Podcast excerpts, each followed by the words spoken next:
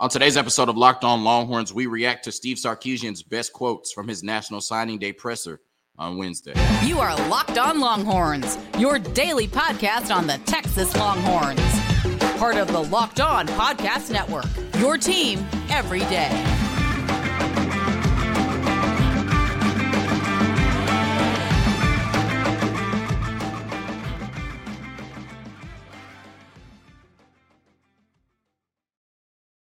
Locked on Longhorns, the show. Jonathan Davis, your host. Today's episode of Locked on Longhorns is brought to you by FanDuel. Make every moment more. New customers join today and you'll get $200 in bonus bets if your first bet of $5 or more wins. So visit fanduel.com slash locked on to get started. On today's episode of Locked on Longhorns, we are exclusively reacting to Steve Sarkisian's National Signing Day presser on Wednesday in all three segments, right? All of that and more on today's episode of Locked On Longhorns, part of the Locked On Podcast Network, your team every day. So it was funny on Wednesday at this press conference, uh, Steve Sarkisian talking about how the landscape of college football has changed, right? And in the past, how at the National Signing Day presser, you would be talking about all of the kids that signed that day and, you know, what they brought to the table and how excited you were to add these young men to your program. But on Wednesday, Texas had no players signed, right? And so that was the kind of ironic part that uh, Steve Sarkisian was talking about in the current landscape of college football and how it's changed, right? He really was just up there to provide quotes, you know, and talk about uh, the transition from, you know, ending the 2023 season to going into uh, 2024. Texas has 30 new players on the roster going into the 2024 season. Um, 22 from the high school ranks, eight from the transfer portal, and I think 25 are already on campus, and five will be joining the team in June. So I think what's more important than when they signed, right? Is that they signed and 30 players had all signed prior uh, to National Signing Day, which is really cool, right? You know, current landscape of college football has changed for sure, but I think it's cool, especially with 25 of them already being on campus, already getting acclimated to the program and, you know, doing what they need to do to continue on the success in 2024 that they had in 2023. So on Wednesday, I think you know Steve Sarkisian provided a lot of good quotes um, that should get fans you know really excited about the 2024 season. And I think every time you know, Steve Sarkisian speaks, every time he publicly represents the University of Texas, he does it really well, right? And every time, you know, I listen to these press conferences, he just continues to prove why he was the right choice in 2021 and why he has this Texas program on the verge of being a dominant program in college football and a perennial national championship contender. So on today's episode, I'm going to, you know, read some of my favorite quotes and, you know, then react to them. First quote, I didn't come here to just be a head coach again. I didn't come here to say that I'm the head coach at the University of Texas. I came here to win a championship. If I can get one, I want to get two. I'm borderline obsessed with it at this point. I know what it tasted like last year. I know how close we were, and I couldn't wait to get back. Hopefully, that's what our team really starts to exude is this obsession with being the best. You know, I really love this quote from Steve Sarkisian because when you're at the University of Texas, right, with the talent pool you have, with the resources you have, especially – you know, in this new NIL era, the goal should be to win a national championship at the University of Texas every year, right? There's some programs where that's not a realistic goal or expectation, but at the University of Texas, it is, right? And especially when you get that close, right? Especially when you're 11 yards away from the national championship. Like Steve Sarkisian said, you start to become borderline obsessed with finding that 1%, right? How can I get 1% better to take this program to the next level? How can I get that 1% better to take this program to the level that I know they're supposed to be at, right? Because he knows he can win a national championship at Texas. He knows he can win multiple national championships at Texas. He just has to find, right, that whatever he needs to find to bridge that gap between the success we had last year and being able to be the team that hoists that trophy at the end of the year. And when you look at, you know, anybody that has been great consistently in any sport, right? When we look at the all-time greats, I think you have to be borderline obsessed with winning, right? Or or or or being better than you were yesterday, right? If you look at uh, Nick Saban, Bill Belichick, Michael Jordan, Kobe Bryant, Tom Brady, LeBron James, Tiger Woods, right? They're all obsessed with their crafts. They're all obsessed with winning and they're all obsessed with being the best. And that's why they've done it at the highest level. Steve Sarkisian in that ilk is obsessed with winning a national championship at Texas, and I believe he will. The second quote complacency is like the devil. I cannot afford anybody in our building to feel like they've arrived. This is a new team. This team now has to develop their culture. This team has to develop their strengths. I have to identify their weaknesses and how we can improve upon those things. You know, for the better part of the last decade, Texas really hadn't enjoyed much success, right? And a large part of that was we felt like we had players that were just happy to be at the University of Texas, right? And we're more interested in what the University of Texas could provide for them rather than what they could provide for Texas, right? And I, you know, would assume in this new era of NIL, that's really hard to do, right? Is to, um, you know, make sure that you have players that even though they're getting paid, you know, whatever, that still their main priority is competing every day at a high level and winning at the highest level at the University of Texas rather than just getting a bag, right? Enjoying what the University of Texas can do for them. And nothing you did in 2023 carries over to 2024, right? This is still a brand new team that has to establish their culture. They still have to go out there and and play the games and win the games um, at a high level, right? In 2024, in the first year in the SEC, right? You don't get to carry the success over from 2023 into 2024. So this is a brand new team, and you know I think Steve Sarkisian is doing a really good job of letting them know or you know reminding them that we haven't accomplished anything yet this group has not accomplished anything yet and i think that you know like when we saw those georgia teams right like in the second year when they won the national championship and they had like the fake chip on their shoulder and they were saying nobody believed in us and even though that's you know bs right and even though it, even though we know that's not true I think that's a testament to the message that Kirby Smart has given them in the locker room, right? Kirby Smart made them feel like they hadn't accomplished anything. Like Kirby Smart made them feel like they had everything to prove, like they should have a chip on their shoulder, and like people were doubting them, right? Right. And even though they were the best team by far, right? They're better than TCU by far.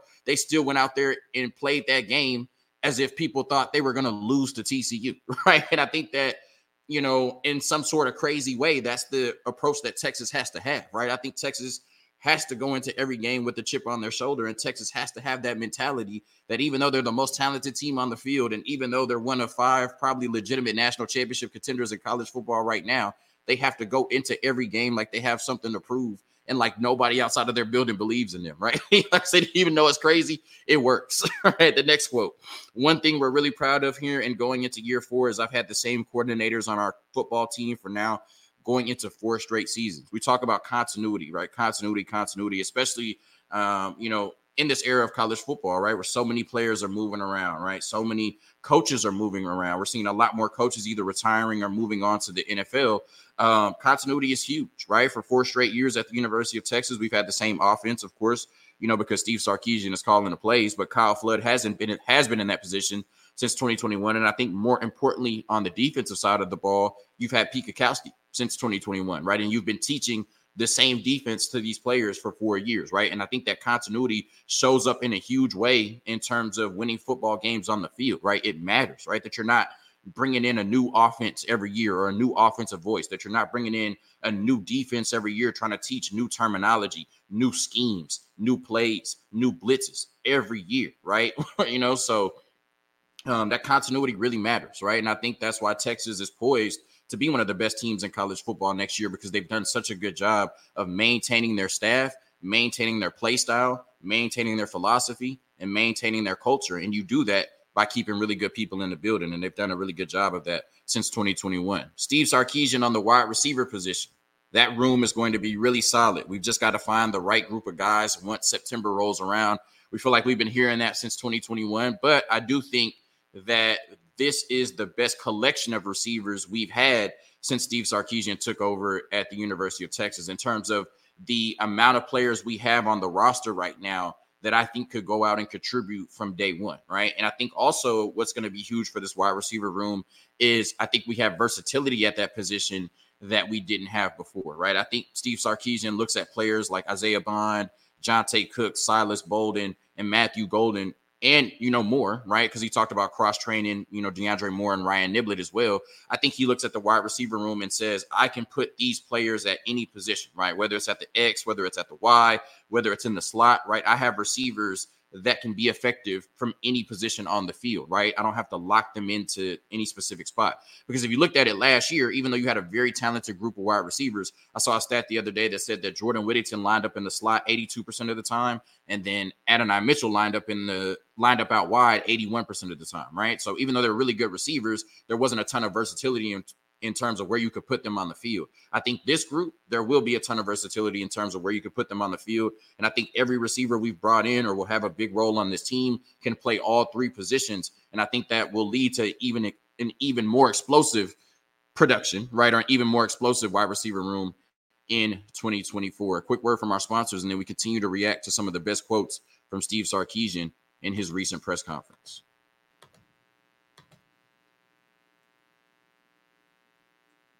Today's episode of Locked On Longhorns is brought to you by FanDuel. Happy Super Bowl to all who celebrate from FanDuel, America's number one sportsbook. If you're like me, Super Bowl Sunday is all about scoring the best seat on the couch, grabbing your favorite football snacks, and placing some super bets. FanDuel has so many ways for you to end the season with a dub or two or three. Not only can you bet on who will win Super Bowl 58, but FanDuel also has bets for which players will score a touchdown, how many points will be scored, and so much more. New customers, join today and you'll get $200 in bonus bets if your first bet of $5 or more wins. Just visit fanduel.com slash locked on to sign up. That's fanduel.com slash locked on.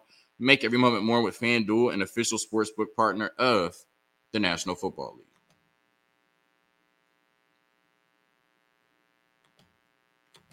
All right, the next quote is getting into uh, some of the receivers specifically. This is talking about Isaiah Bond. And he says, electric receiver for us, a guy that we recruited hard out of Buford High School in Georgia.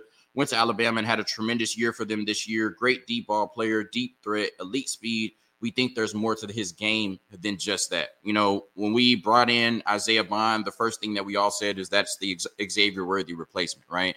We know in Steve Sarkisian's offense, there's always going to be, you know, a spot. There's always going to be value uh, for a receiver that can attack, you know, the defense in all areas of the field, specifically getting deep and, you know, is always, you know, a touch away from scoring a touchdown, right? And I think Isaiah Bond fits in that mold, right? And even though he's five eight, or even though he's a smaller receiver, I do think that he is somebody who plays bigger than his size, right? He reminds me of kind of like a Zay Flowers, right? You know, like a shorter, smaller receiver, probably going to be the smallest player on the field, but he plays much bigger than that, right? And when he gets the ball in his hands or he's shifty, he can make people miss and he's hard to get on the ground, right? So even though he's five eight, like I said, even though he's the smallest player on the field, he's gonna, you know, his impact is gonna be a lot bigger than that, right? And I think uh, when you look at, you know, Xavier Worthy's season highs, right, at the University of Texas, I said this a few times, but I think 75 catches was his season high in three years. I think 1,014 was his season high in three years. I look for Isaiah Bond to break both of those metrics this year, right? I think Steve Sarkisian is really excited about bringing in a player like Isaiah Bond, and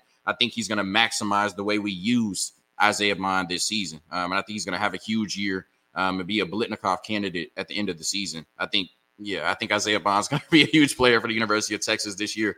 And I know Steve Sarkisian is licking his chops in terms of uh, how he'll be able to utilize Isaiah Bond in the offense this season talking about Johntay Cook, Ryan Niblett, and DeAndre Moore. They're all very talented young players, or we wouldn't have recruited them. They've got size, they've got speed, they've got ball skills. Their future is very bright. But to think I was going to go into a season with three scholarship wide receivers, that would have been malpractice. So I guess he's referring to more after the Sugar Bowl, where uh, you know Adonai Mitchell, Jordan Whittington, and Xavier Worthy had declared for the draft, and these were the only three players left in the room. Johntay Cook, Ryan Niblett, and DeAndre Moore. Since then, you've added the four high school wide receivers in the class, and uh, Aaron Bryant, Parker Livingstone, Freddie Dubose, and then Ryan Wingo. And then you added the three, the three transfers and Bond, Golden, and Bolden, right? Uh, but you know, I think the the bigger point here is that I think a lot of fans right? We really fall in love with these players from the high school ranks, right? You know, we we follow them in high school, we follow their journeys, and then they come to Texas, they sit for a year, and we say, oh, okay, we're excited to see Johntay Cook, we're excited to see DeAndre Moore, we're excited to see Ryan Niblett, right? And I think the University of Texas is at the point where they cannot afford to not put the best players out there on the field, and they cannot afford to turn to not turn every stone with the hopes of putting the best players out there on the field, right? I would be very excited to see DeAndre Moore, Ryan Niblett, and Johntay Cook go out there and be our number one, number two, and number three receivers.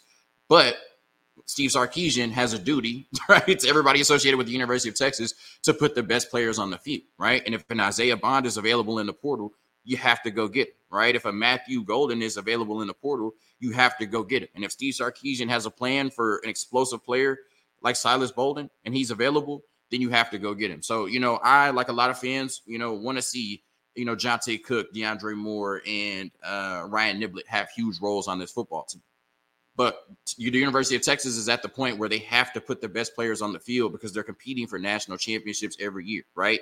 And competition, iron sharpens iron, right? Who knows? Maybe Ryan Niblett, Johntay Cook, and DeAndre Moore just go crazy, right? This offseason and spring practices and everything, and they end up being the three best uh, wide receivers, the three wide receivers we put on the field. But you know, like I said, at this point, Steve Sarkisian has to turn every stone in terms of maximizing the talent on this roster. And I think, you know, one, we just needed more wide receivers in the room, but he saw an opportunity to, you know, upgrade that room in the transfer portal, and that's what he did. And, you know, if Johntay Cook, Ryan Niblett, and DeAndre Moore want to get on the field, they're going to have to earn it, right? And that's going to be a theme at every position every year moving forward at the University of Texas as long as they continue the success.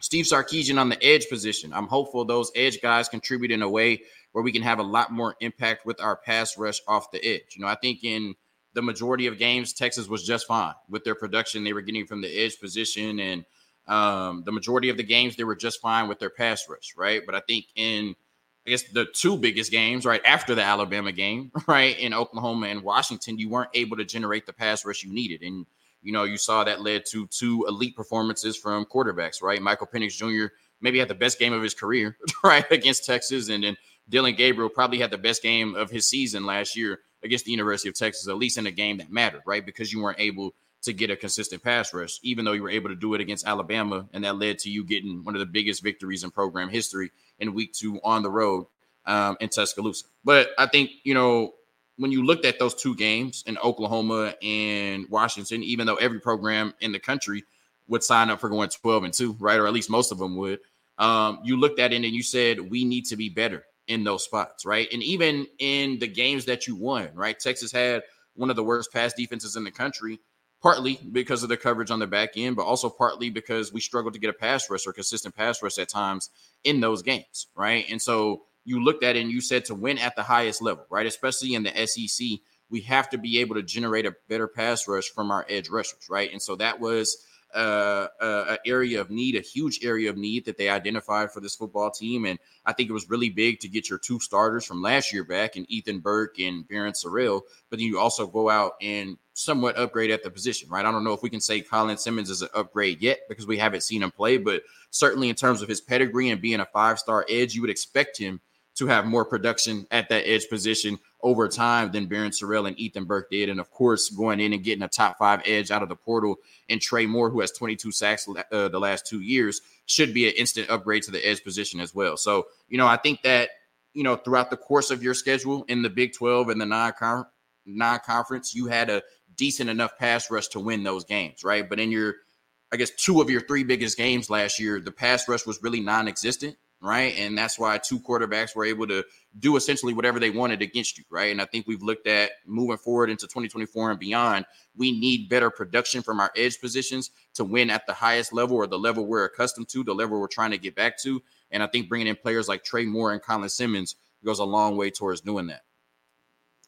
Steve Sarkisian on Quinn Ewers. I don't think Quinn was a finished product yet. I think there's plenty of room for growth, improvement, and development in his game going into year three. I do think his experience and maturity are all going to be things that we can benefit from. We're going to need his leadership, definitely, right? I think you know Quinn Ewers will be the first to tell you that he has things he can improve on, and that's the reason that he's staying for another year at the University of Texas, right? And um, I think he's very good. You know, I think he should be the leading favorite for next year going into next season in terms of winning the Heisman or be the leading Heisman favorite going into next season, which he is. And I think he has already proven that he is one of the top college quarterbacks, right? That you can win at the highest level with Quinn Ewers as a college quarterback. But there are certain things in terms of playing the position that he can improve in, you know, just like any young quarterback, right? Going through your progressions, right? Being able to make those tight window throws, be able to throw with anticipation, right? Be able to stand strong in the pocket and navigate pressure, right? Being able to uh, you know, evade pressure, get out of the pocket and, and make throws on the run, right? Make plays with your legs, which he, you know, did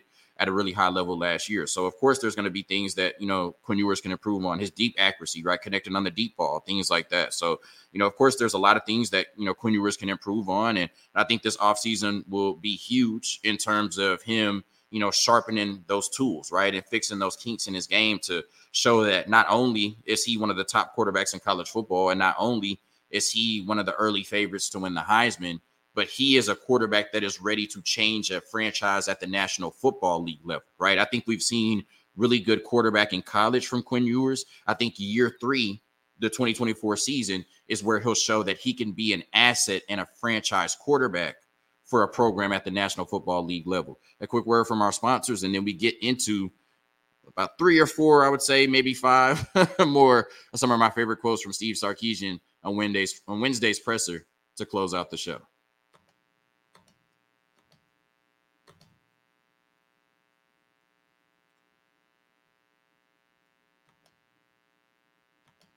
All right. So the next quote is on Arch Manning. I think Arch had an extremely bright future. We're very fortunate to have him on our roster. He's got great leadership skills, a great skill set. And so Ewers and Manning are going to be big for us next year. You know, I still think it's amazing that, you know, you have a player like Arch Manning with his pedigree and, um, you know, just him being a superstar in college already um, in this new era of college football and him sitting for an entire year and basically being told he's going to sit for another year, right? And him still being cool with that. And we know that he should get plenty of opportunities to play next year, hoping that Quinn Ewers doesn't get hurt, right? But we have seen that the last two years at Texas, knocking on wood. But there should be three to four games, possibly even more, where Texas has a comfortable enough lead to where we can put Arch Manning in, right? You have – four non-conference games and you play Vanderbilt in conference, right? So we should expect to see Arch Manning next year at least three times, right? Or something went terribly wrong.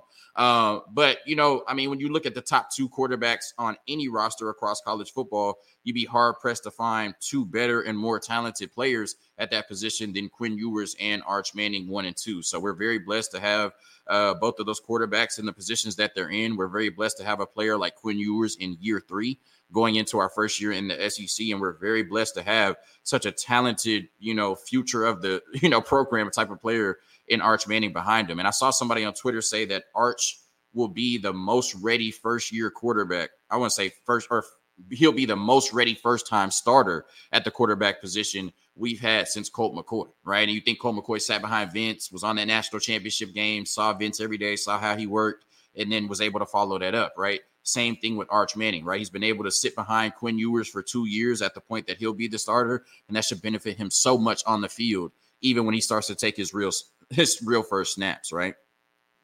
Talking about Amari Niblack replacing J- Ja'Tavion Sanders, tremendous pass receiving tight end. With the loss of JT Sanders, how do we fill that void? Niblack had a tremendous touchdown against us in the Alabama game, where I think opened a lot of our eyes to what he was capable of. You know, I say it all the time because Steve Sarkisian says it all the time tight end is the second most important position in his offense, right? And it's hard to replace a you know an athletic specimen or a freak at the tight end position like Ja'Tavion Sanders, right? But I think that based on what was in the portal, you did the best job you could bringing in a player like Amari Niblack, uh, who went for over 20 yards on 25% of his receptions last year and averaged 16 yards a catch, right? So he's one of the most explosive players in the country at the tight end position. I'm not sure that he will be the type of player or he'll be the level of player that Ja'Tavion Sanders was, I should say. But definitely that's you know about the best you can do in terms of bringing in a replacement for Ja'Tavion Sanders without athletic and explosive Niblack is at that tight end position.